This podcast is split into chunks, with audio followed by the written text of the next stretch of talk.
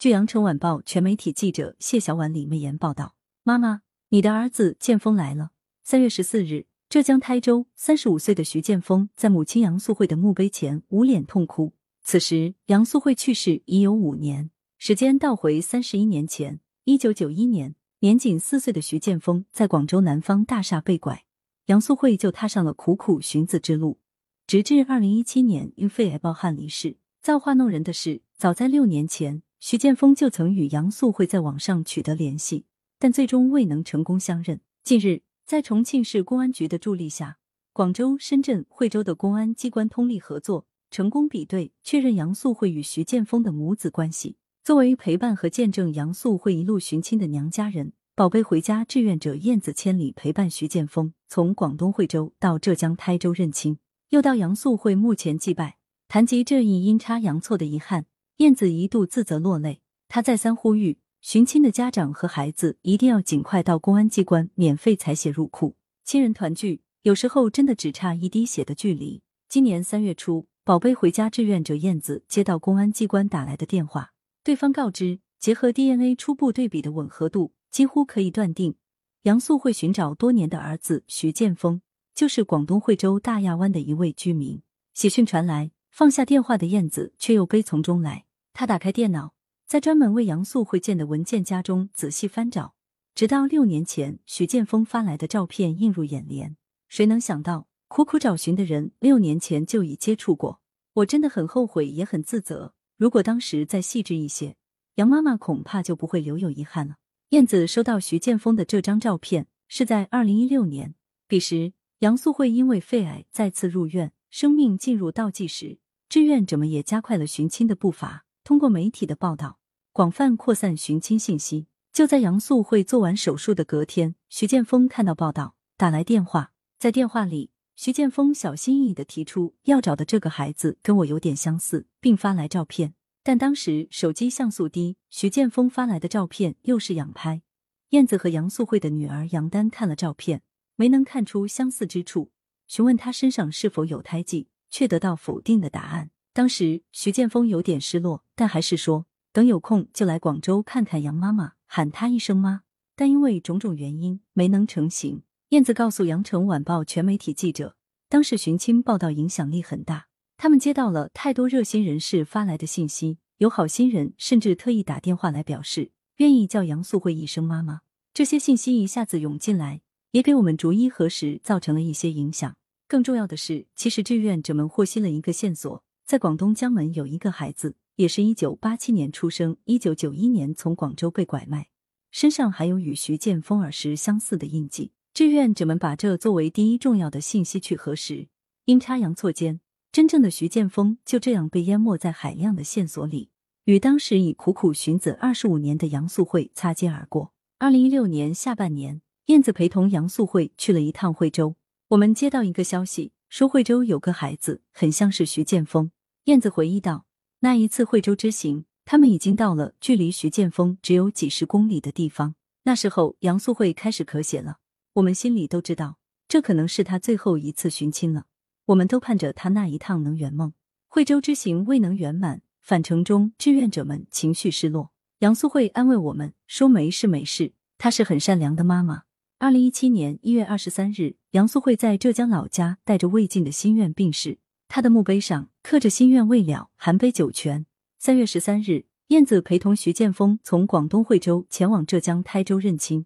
从二零一零年通过宝贝回家认识杨素慧开始，燕子陪伴和见证了杨素慧寻子路上的种种艰辛。她声音不是很大，但我特别喜欢她的口音，喊我时尾音拖得长长的，就是一个小女子的模样。燕子没能想到，在这样绵软的外表下，杨素慧自有她的任性和倔强。杨素慧思子心切，哭瞎了一只眼睛。住在广州海珠客运站附近的城中村里，在那些睡不着的夜里，他把自己的床拆了装，装了又拆。为了让时间自由度更高，能在获得线索的第一时间前去寻子，杨素慧打过很多散工，卖鞋、卖发夹、洗碗、按摩，摆过夜摊，卖过早餐。在徐建峰未丢失之前，他是名幼师。燕子印象特别深刻，杨素慧常年背着一个环保袋。薄薄的两片布里装着寻亲的照片和信息。在被流浪汉抢劫时，为了保护袋子，他死死抓着不放，在路上被拖了很长一段路，求着让人把照片还给他，直到膝盖都被磨烂。其实那个袋子里只有六块七毛四分钱，我记得特别清楚。二零一四年，杨素慧患上肺炎，二零一五年确诊肺癌中期。然而，只住了半个月院，他就不顾医生劝阻出院，要与时间赛跑。他不肯住院，怕耽误寻子，也不肯告诉女儿，怕拖累家人。直到病情恶化，在志愿者和寻亲家长们的劝说和募捐下，杨素慧才住院做了手术。二零一六年十二月的时候。他给我打过电话，跟我说自己快不行了，找孩子的事就麻烦我了。以往我都会安慰他，但那次我没说，只是答应下来。燕子与杨素慧相识多年，深受杨家人信任，甚至连杨素慧的治疗方案都是他跟医生在谈。那个时候，我们都知道他时间不多了。在一名母亲的执着面前，任何人无法不动容。杨素慧去世后，志愿者和其他寻亲家长们决定要继续帮他找到徐建峰。这五年来，每到杨素慧忌日和徐建峰生日，志愿者们都会再次更新信息，把杨妈妈的寻亲故事再次扩散出去。这是他的遗愿，我们志愿者没有忘记。这些年同他一起寻亲的家长也没有忘记，我们总会一遍又一遍提起。今年二月，惠州当地公安对徐建峰采血，并纳入打拐 DNA 数据库。三月五日，徐建峰的血样比对上杨素慧生前在深圳公安机关采血的样本。三月七日，广州公安牵线联系，组织线上认亲。像徐建峰这样通过 DNA 比对确认血缘关系、成功寻亲的例子不在少数。二零二一年一月，公安部部署全国公安机关，依托全国打拐 DNA 系统和儿童失踪信息紧急发布平台“团圆系统”开展团圆行动。公安部相关负责人介绍，团圆行动开展以来，公安部对打拐 DNA 数据库进行了清理，重新采集、扩充血样数量。完善更新相关信息。目前，我国 DNA 检验技术及数据库建设处于世界先进水平，检验方法稳定可靠，成为查找认定亲缘身份最准确的方法。去年六月，公安部在全国共对外发布三千多个免费采血点地址、联系电话，方便失踪被拐儿童父母和疑似被拐人员选择就近采血点接受免费采集，录入 DNA 数据库。地址发布的一个多月内。已有近万人主动到公安机关接受免费采血，帮助了三百零六个家庭实现了团圆。参与并帮助一百多个家庭成功寻回亲人的燕子，总结出寻亲经验：成功的关键在于尽快采血入库。他提醒各位寻亲人，一定要尽快到公安机关免费采血，让血样进入打拐 DNA 数据库进行比对搜寻。到医院或者鉴定中心大多行不通，而且采血也和验血行不一样。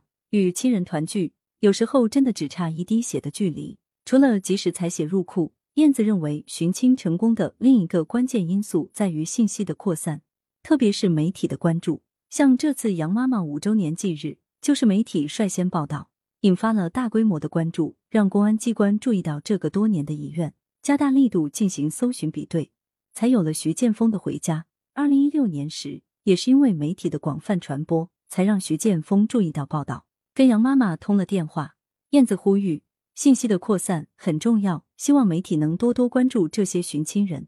有些人贩子甚至会伪造收养证明，所以有不少孩子都是看了报道以后才知道自己是被拐卖的，才会去采血比对。在徐建峰的认亲宴上，还有一群仍在期待自己孩子回家的寻亲家长。